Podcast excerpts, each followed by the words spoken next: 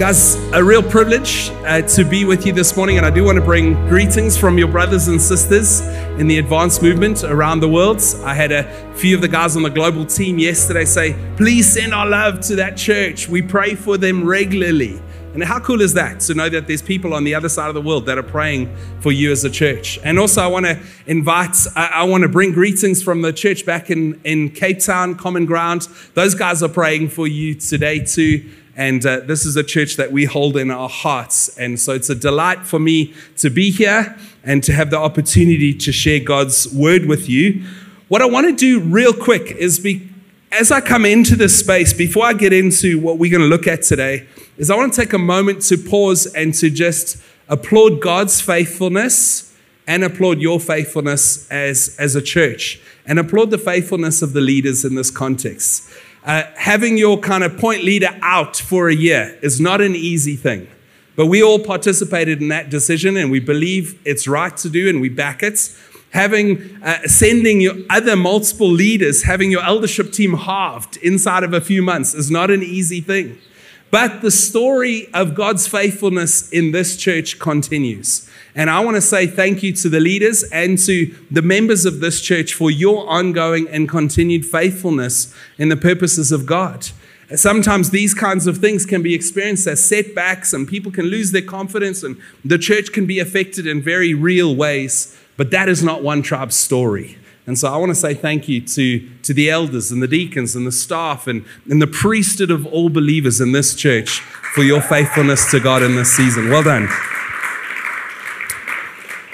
And today I want to tell you, speak to you about something that has for twenty-one years been a deeply, deeply impacting understanding or kind of elements of theology, good theology that I personally have grappled with. Now, how many of you have heard some sermons in your life? A few sermons? How many of you have heard a lot of sermons in your life? I've heard a lot, a lot of sermons, right? When you're a paid Christian, which is what one of my friends calls me, you, you, you, you, take extra time to listen to sermons. You guys get a sermon a week. I listen to about five sermons a week, right? On average, just because I love God's word shaping my heart and I'm addicted to that. But I'll tell you, most probably in my twenty-two years of ministry and, and the thousands of sermons that I've listened to, most probably one that stands out to me that has affected my life personally more than most probably any others is in two thousand two, I heard Rigby speaking about a concept I'd never heard of, the Abrahamic covenants. And we as a church actually at that time preached through that.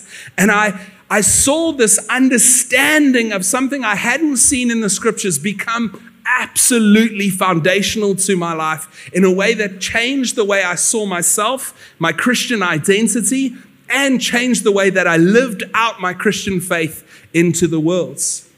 More recently, even though this has been a theme throughout the years in our church and in my life and my own discipleship and follow of Christ, followership of Christ, I more recently have come back to this foundational doctrine of the Abrahamic covenants. And I've started to unpack it, and I want to bring us to it today. This Abrahamic covenant, in essence, is a covenant between God and this man called Abraham, where God singles him out and says, I have singled you out, and I'm going to bless you, and I'm going to make you a blessing. And the little kind of tagline that comes out of it for us as Christ followers today is that we are blessed to be a blessing. Blessed to be a blessing. twenty years later, this blessed to be a blessing still runs deep and pulses even stronger in my veins. And it's my hope that I can transfer some of my enthusiasm around what God calls us into in this core and foundational doctrine today in the limited time that we have. Because this is a covenantal promise. What does covenantal promise mean? It means it's a promise that God has made with Abraham, which still holds true for us as Christ followers today. Say covenantal promise. Covenantal promise. Okay, remember that. This is secondly a covenantal identity. Can you say that? Covenantal identity. What does that mean? Well, it means that this promise shapes and forms the very nature of who we are. The very nature of who we are. And I believe properly understood, living out this covenantal promise and living out of this covenantal identity can be for us one of the most life-transforming realities as Christ followers. Even if you have been a Christ follower for some amounts of time, this can still change and freshen up and animate and color in how God sees you and what God has called you to. So to understand it, we've got to go back to Genesis chapter twelve. So if you've got your Bibles, once you open at Genesis chapter twelve, we're going to just work through the first few verses. And obviously, by the time we get to Genesis chapter twelve, even though we're only twelve chapters into the scripture, a lot has already happened, right? Firstly, God's created. And, and he's given us the creation mandate. Genesis one verse twenty-eight, be fruitful and multiply, fill the earth and subdue it and have dominion over it. That's the cre- creation mandates. But humanity, we know, has rebelled, rebelled against God and eaten the fruit of false promise that they would become like God, attempting to become like God. So what does God have to do? God has to start again, and he starts again outside of the garden. But it's not long before that is also corrupt, and the whole world, the scriptures tell us, is corrupt. And so again, God starts afresh, this time with a new family, Noah and his family. And the wooden ark is something of a foreshadowing. That wooden ark, a foreshadowing of life that comes through death. But even then, it's only a few generations before Noah's offspring are building a tower called Babel. And they too are trying to chase after the lie of the garden and, and become like God themselves. So God again acts in judgment against them, and he confuses them and scatters them as a people. And that's where we come to Genesis chapter twelve. And Jesus, sorry, and God again in his mercy moves towards people, moves towards humanity. And this is what he says. Listen to these verses. Now the Lord said to Abram, this dude's not even on the radar, right? But God just kind of singles him out. And the Lord said to Abram, and I'm going to use Abram and Abraham interchangeably because God changes his name just a little later, and we mostly remember him as Father Abraham, not Father Abram. So if I get confused, it's that. The Lord said to Abram, go from your country and your kindred and your father's house to the land I will show you, and I will make of you a great nation, and I will bless you and make your name great so that you will be a blessing. I will bless those who bless you, and him who dishonors you I will curse. And in you all the families of the earth shall be blessed. So Abraham went as the Lord had told him. What a promise, right? What a moment of undeserved grace for this one individual receiving this promise and this blessing and this favor from the creator of the universe. God just rocks up in Abraham's life. And I love the way that, that Abraham's life is something of a foreshadowing, a foreshadowing of, of blessing and favor and the good news of God coming to your life and to my life. See, Abraham was completely undeserving. How many of us have ever felt undeserving before God? I know that's true for me. He's completely undeserving. As a Chaldean, the re- reality is he was a moon and star worshiper. There was no religious credentials that drew God to Abraham. Secondly, he was not particularly a character-filled man. Go and read some of Abraham's story and you will see there's character deficiencies in this guy, right? Nothing of his character attracted the attention of God to Abraham. And then thirdly, there was nothing special about him. Think about Abraham. Economically, he was nomadic. He had no land of his own. Prospects-wise, Sarah or Sarai, his wife, was barren. So they had no hope of offspring. They had no hope of lineage, all which in that day would have kind of effectively meant that, but they were hopeless. They, they, they, were, they were, in a sense, bankrupt in the kind of economic realities of their day and age. No land, no prospects of a future generation or lineage, barren. There was nothing special about Abraham that attracted the attention of God to him. And yet, here's the point.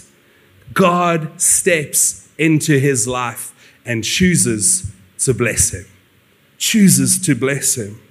And that's my story. And that's so many of your stories in this room. Nothing deserving before God. But God chooses in his grace and his undeserved, unmerited favor and kindness to single you out and to make himself and his blessing known to you. Undeserving as we are, God moves towards us. Maybe you're here today. I know we made a fuss of the visitors just now, but maybe, maybe you're still deciding what you believe about all this Christian stuff and this guy called Jesus. Can I encourage you that God wants to move towards you? And we don't see it as a random coincidence that you find yourself here in a venue like this where other people are claiming the name of Christ and we confidently speaking about him. I would dare to venture to say that God is moving towards you. And, and the beautiful thing about Abraham is we see how, the, how these verses end. And so Abraham responds to God and he follows him. And that's the invitation that is wide open to you if you're still considering Christ with us. But here's the other important thing for all of us, right? Abraham's life also teaches us that God doesn't just bless him in all these ways immediately. Yes, God moves towards him in pure, undeserved, unmerited blessing. Like salvation, God just reaches out to him and says, makes himself known to him. But then we quickly see that God specifically, specifically blesses Abraham as he walks in obedience to God's instruction and God's leading in his life. This is so important. See, the promise upon us as the people of God, being blessed to be a blessing, is a call to trust God with the fullness of our lives. And it requires faith and it requires action on our behalf. Abram had to leave some things behind. Abram had to take some steps of faith. Abram had to take God at his word and follow him. And so let me ask you this morning, as, as you are a Christ follower and you're saying, yes, I want to find myself in that place of saying yes to God more and more. Are there things in your life that God would today freshly be calling you to leave behind?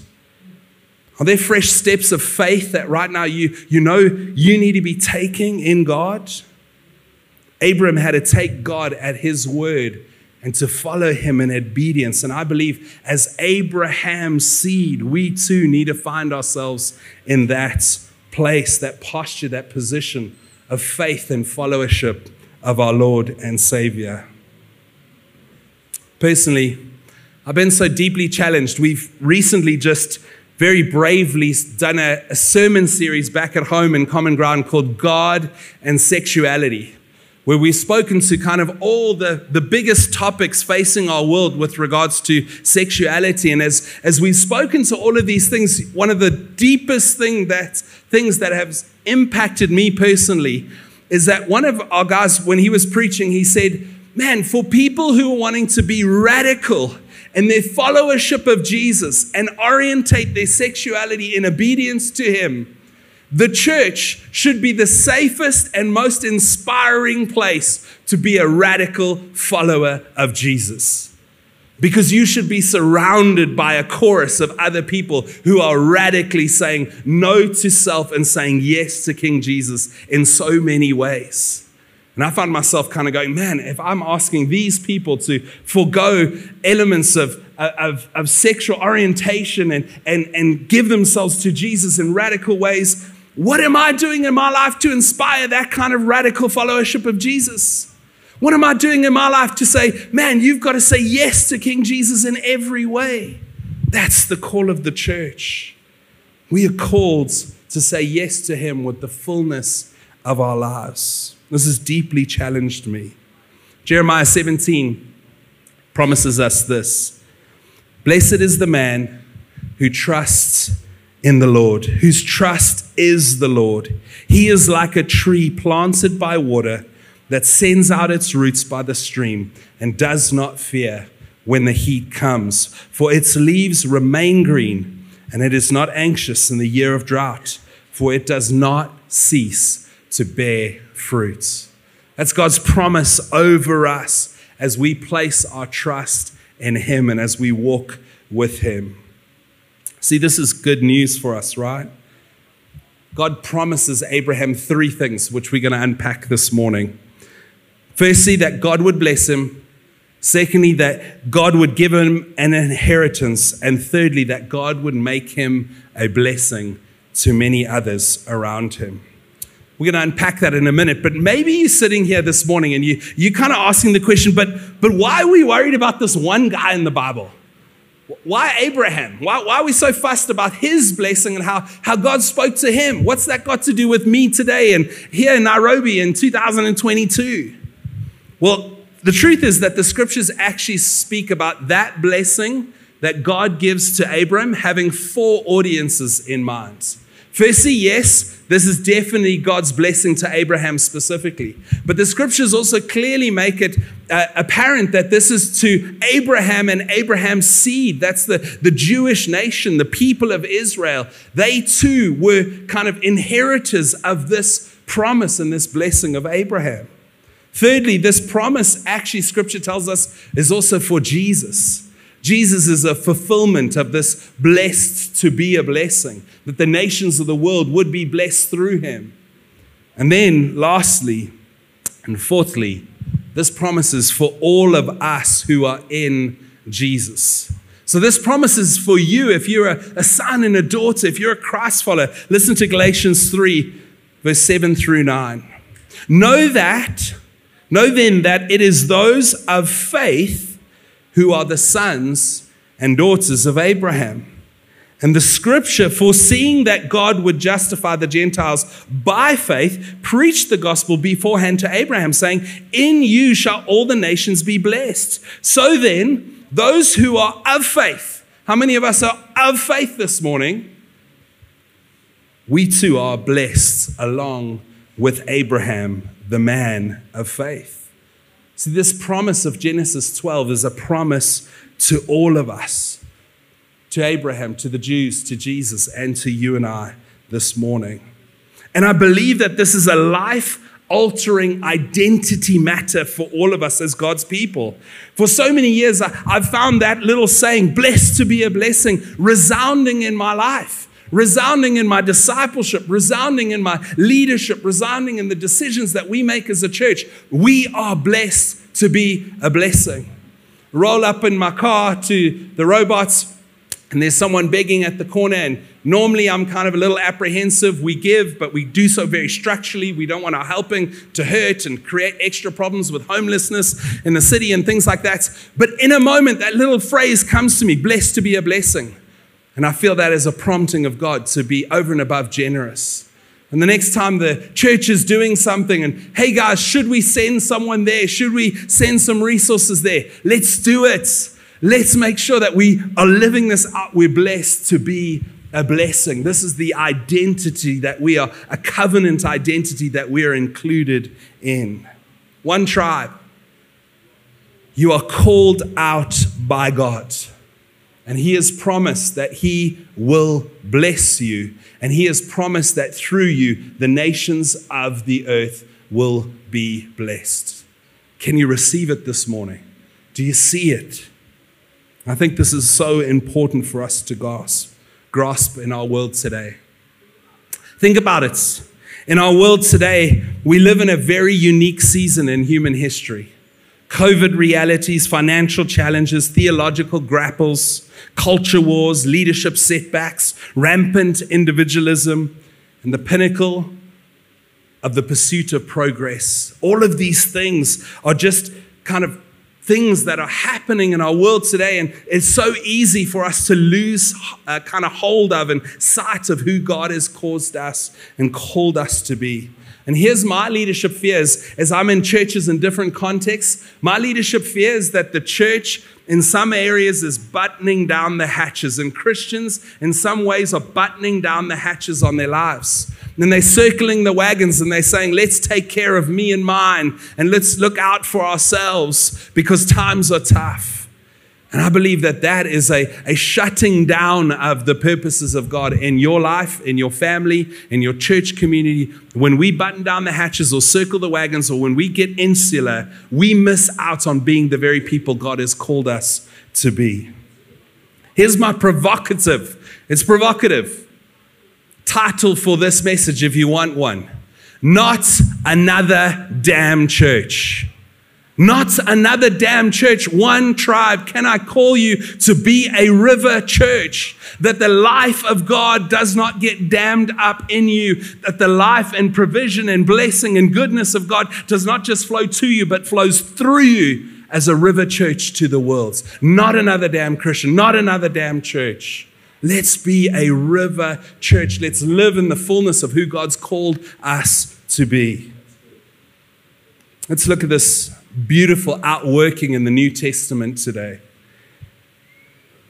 Let's look at firstly God's promise of blessing to us. God's promise of blessing.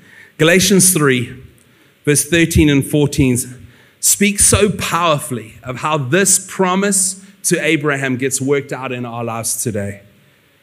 It says this, verse thirteen, Christ redeemed us from the curse of the law by becoming a curse for us. For it is written, curses everyone who is hanged on a tree. So that in Christ Jesus, the blessing of Abraham might come to the Gentiles, so that we might receive the promised Spirit through faith. This passage tells us three very important things about the blessing that we have received. One, we are no longer, no longer under condemnation. That's a powerful reality for us. We no longer need to wake up in the morning and say, am I a person who displeases my Creator? If you have stood in Romans five grace, then you stand in a place where He is pleased with you. And you have received a righteousness which is not your own. And He has condemned your sin, and, and He has dealt with it at the foot of the cross. You are no longer in, under condemnation. Secondly, we are welcomed in by God. Sons and daughters adopted, drawn in, kept, called by Him. And we receive the Spirit, the third person of the Trinity, living in us, guiding us, empowering us. This is beautiful, isn't it? It's beautiful. We have been blessed in our relationship with God. But importantly, and here's the danger, I think there's a lot of churches that preach the blessing of God is like hashtag so blessed, right? That kind of blessing of God. Importantly, nowhere does God say that the promise of blessing equals an ease of life. Jesus actually said in this life, you're going to have trouble. Promise, guaranteed. He said it. We believe it. We've all experienced it, right? As we all know, He said that following Him would be hard at times. But here's what He promises us, that He will always be with us. He promised that to Abraham, and I will show you. And He continues by His Spirit to show us the, the Spirit, the third person of the Trinity, is the counselor, the comforter, the guide to our lives. And here's what I'm realizing. Often it's doing the, the hard thing that is the right thing in God.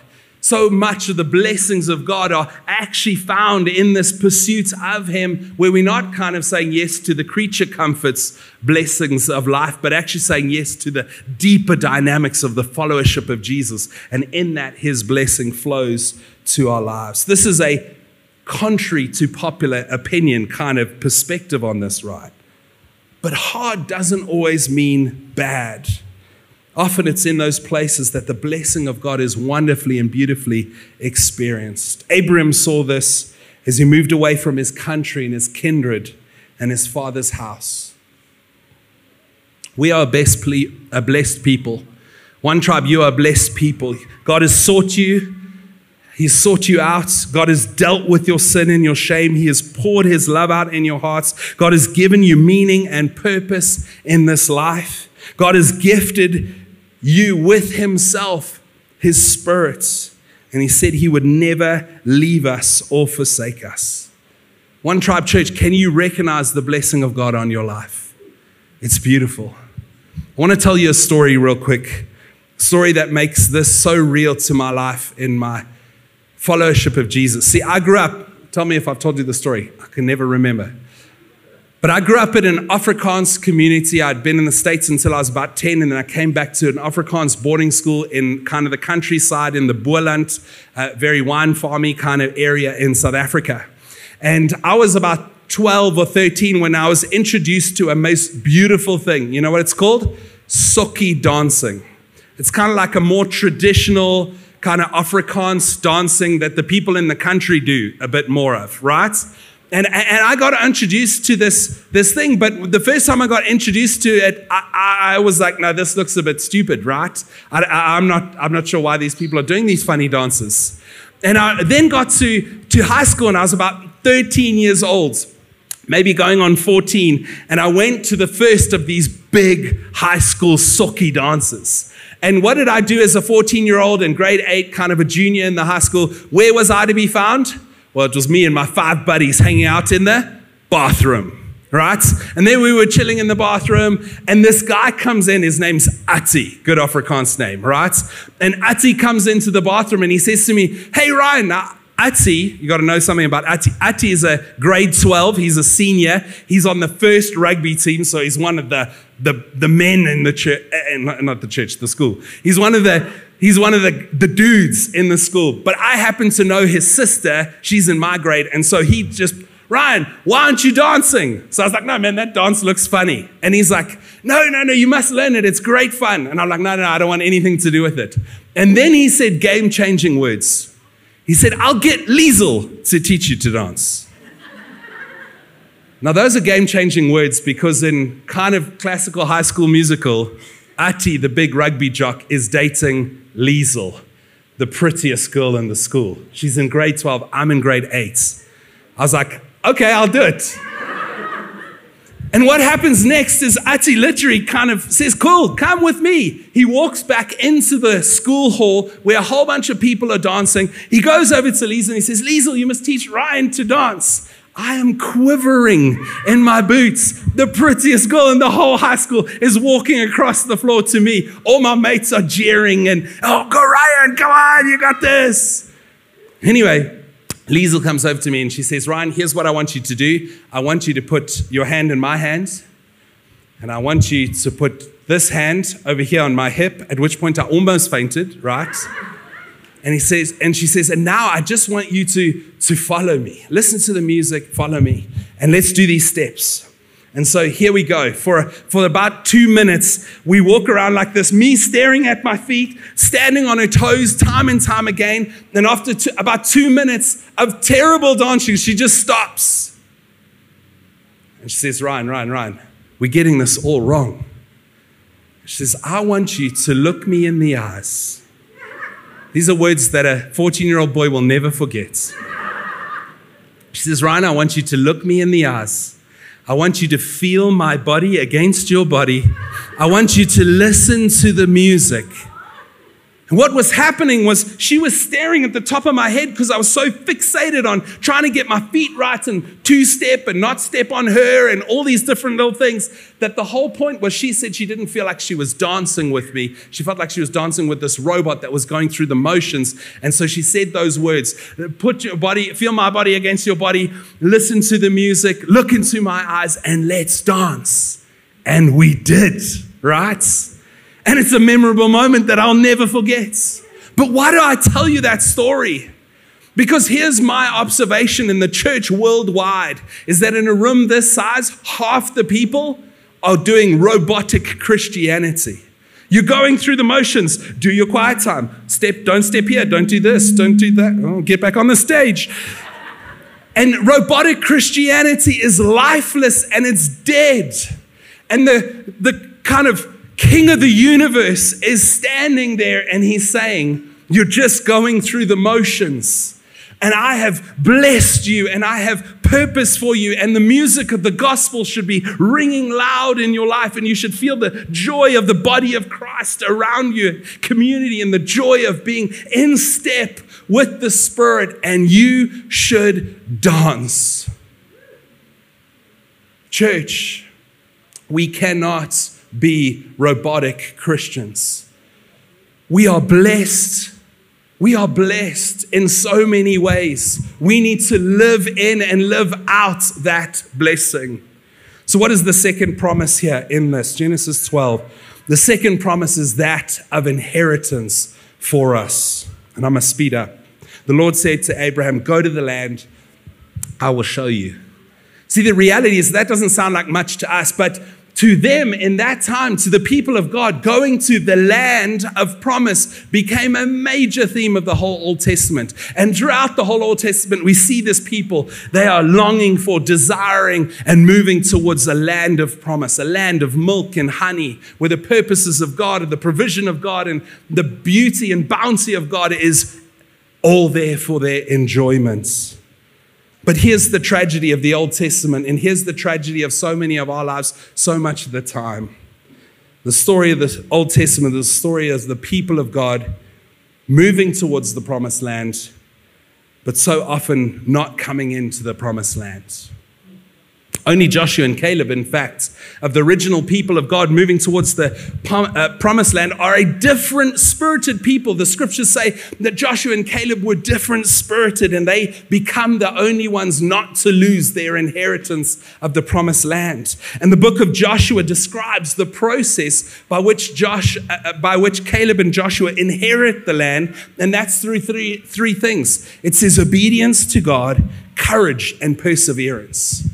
See, the truth is when we receive the blessing of God because we Abraham's seed and we are welcome into that in Christ, we don't just passively just receive it. No, there's, there's a blessing and an inheritance which we actively need to take hold of. Church, you have an inheritance to actively take hold of. But how do they give themselves to obedience to God and courage and perseverance? I think they do it because they have an enduring faith, an enduring faith. And, and, and we see this in, in kind of the Hebrews eleven dynamic. It speaks about this enduring faith in God and his plans and his promises being the best for them to pursue. Christ follower in twenty twenty, here's your main discipleship challenge. You don't always believe that God's plans and purposes are the best plans and purposes for you to pursue with your life. And to the degree that you don't believe that, you don't inherit the fullness of the plans and purposes of God. Can you see the catch twenty-two? Obedience to God and persistence and, and, and faith, all of those things cause us not to compromise in lesser things, but to, to follow him wholeheartedly and give ourselves wholeheartedly to his plan and purpose. Colossians three twenty-three says, whatever you do, work heartedly as for the Lord and not for men, knowing that from the Lord you will receive the inheritance as your reward. You are serving the Lord Jesus Christ. Working wholeheartedly in the purposes of God, that's obedience and courage and perseverance. And we all need it to inherit the purposes of God in our lives. Thirdly then, in this Abrahamic covenant, God promises us that he's not just going to bless us and he not just has an inheritance for us today that he wants us to walk into and eventually that he wants us to welcome, be welcomed into. God promises to make us a blessing to others. And I will make of you a great nation, and I will bless you, and I will make your name great so that you will be a blessing. Church, do you realize that God is calling you to be a blessing? He is calling you to be a blessing.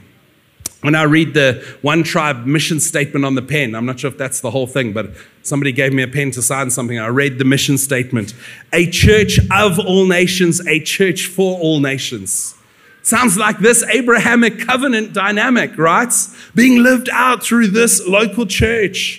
And the reality is that you have been blessed. This church is six years old, and yet God's already using it to do phenomenal things in his purposes in the city and, and far beyond.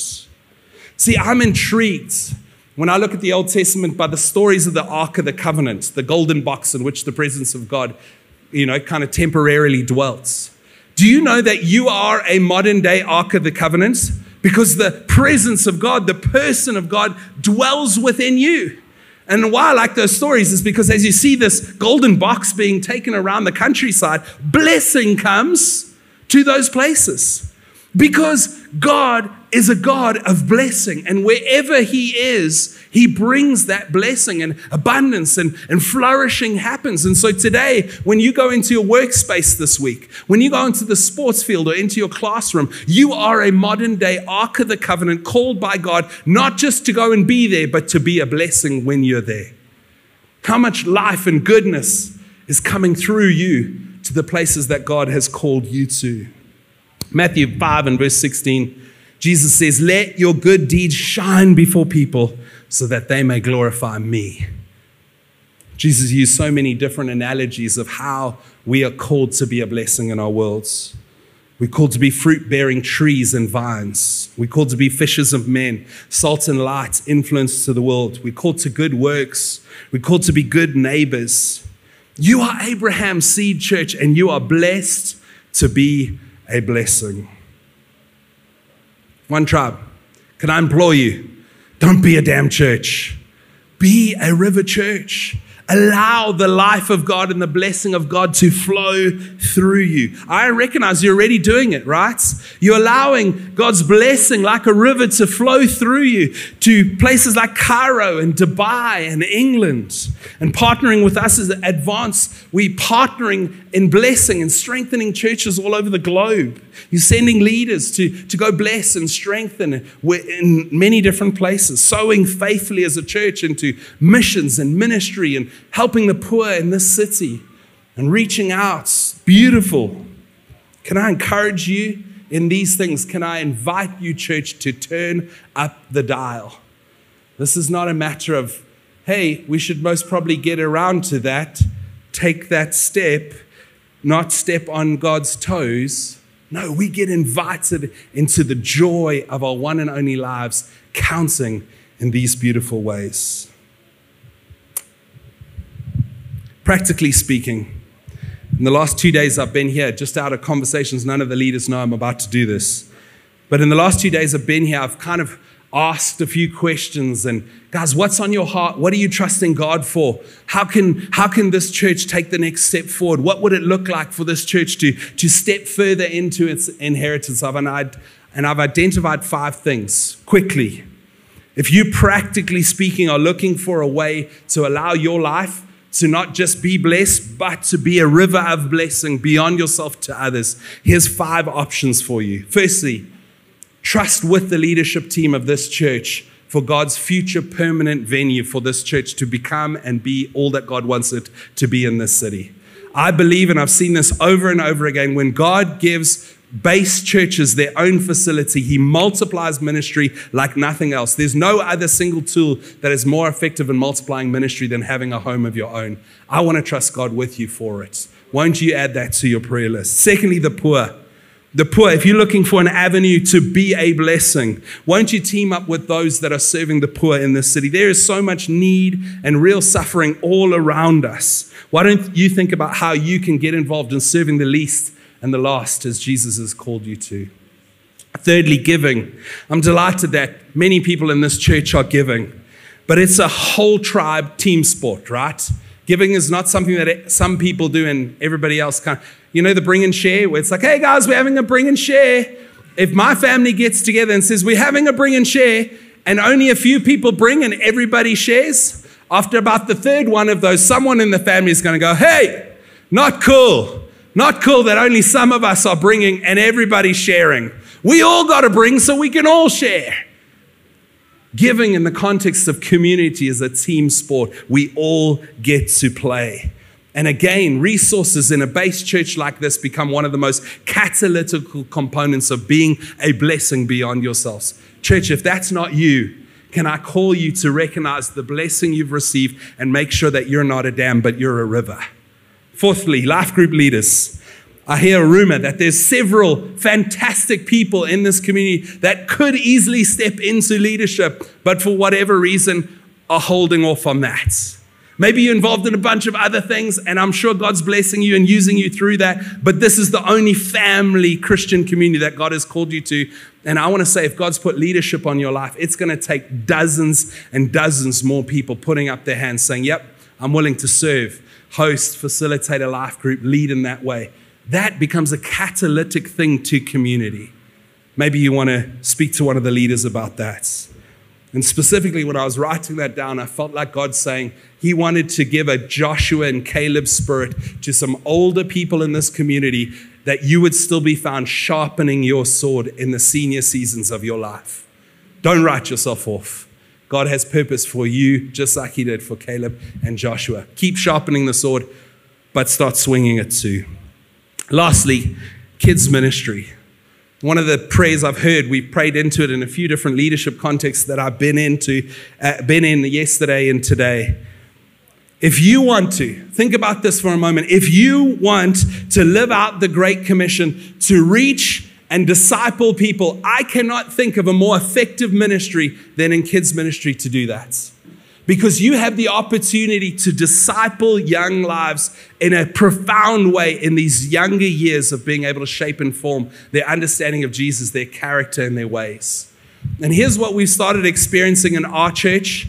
As the world becomes more and more anti the church, the world still listens to us on three things. The world still listens to the church on marriage, on parenting, and when it comes to suffering, death.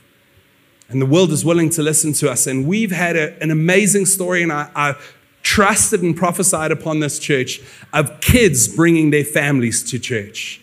When you can create a life-giving expression and experience of children's ministry, your kids will want to be there. They'll want to bring their friends, and their, their friends will bring their parents to church. There are now dozens of families in our church whose kids brought them to church. It's one of the most effective missions fields available to the church today. But we need this. We need men and women who are willing to step up and say, I will be counted. I will not just receive, but I will I will arrive to give and participate. And I don't know what that looks like, and I don't know who to talk to, but I just know that there's a burden upon the leaders of this church that this would be a fresh area to kick into.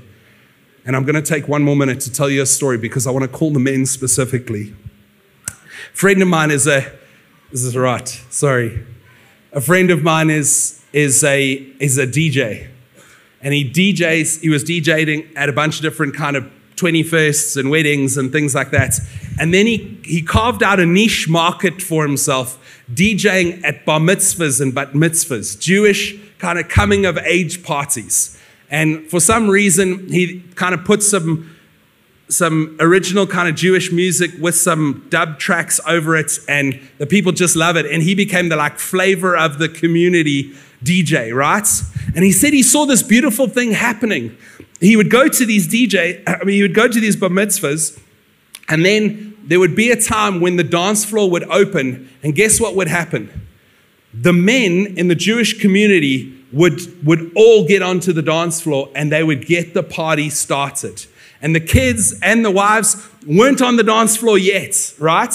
But these men would get on the dance floor, and they'd go for it for like a song, and then Then after that, everybody would join in, and it would be this amazing party that would happen.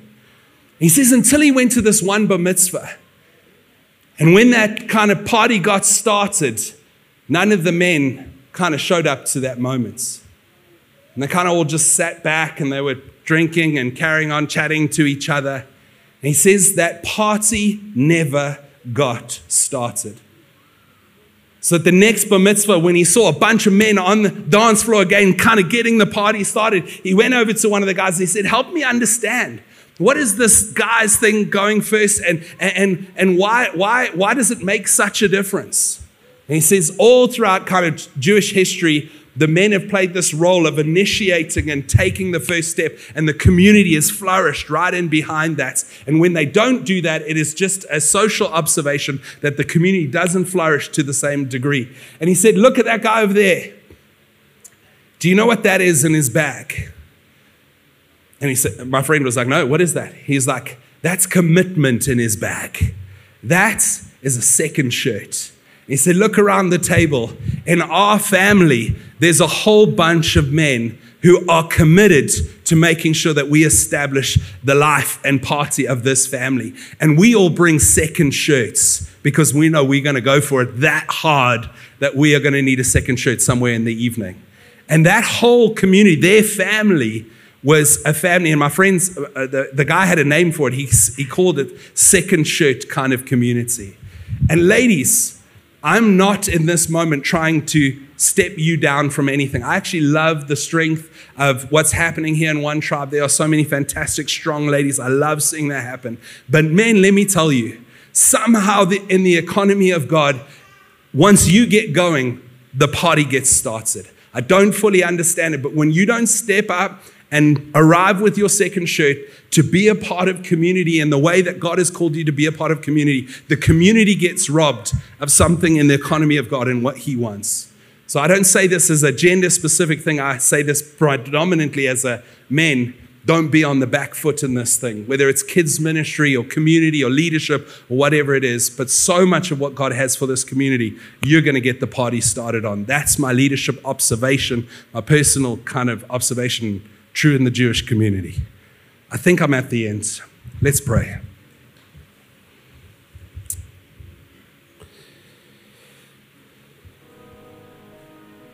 One Tribe Church, God says these words over you: I will make of you a great nation, and I will bless you, and I will make your name great so that you will be a blessing, and in you all the families of the earth shall be blessed. Heavenly Father, we thank you for the truth of this covenant, covenant identity, promise, that you gave to Abraham, but that you have given us in Christ. And God, I pray that you would multiply the receiving of, experiencing of, observing of, recognizing of your blessing given to us as sons and daughters of the Most High God. But God, I pray that you would catalyze this church into being a river of your goodness and your blessing to the poor and to the kids and to the nations, into the city, into the families of this community. God, won't you cause your goodness to flow through this community in unprecedented ways in the days to come? We trust you for it. We believe that you desire to work with us and through us. May you find many Caleb and Joshua spirited men and women in this community who are willing to say, yes, use me, Lord. I'm not scared of the giants. I'm not scared of, of, of of what this is going to cost. I want my one and only life to cost for your purpose. We pray this in your beautiful name, Jesus. Do what only you can do here today, Spirit. Amen. Amen.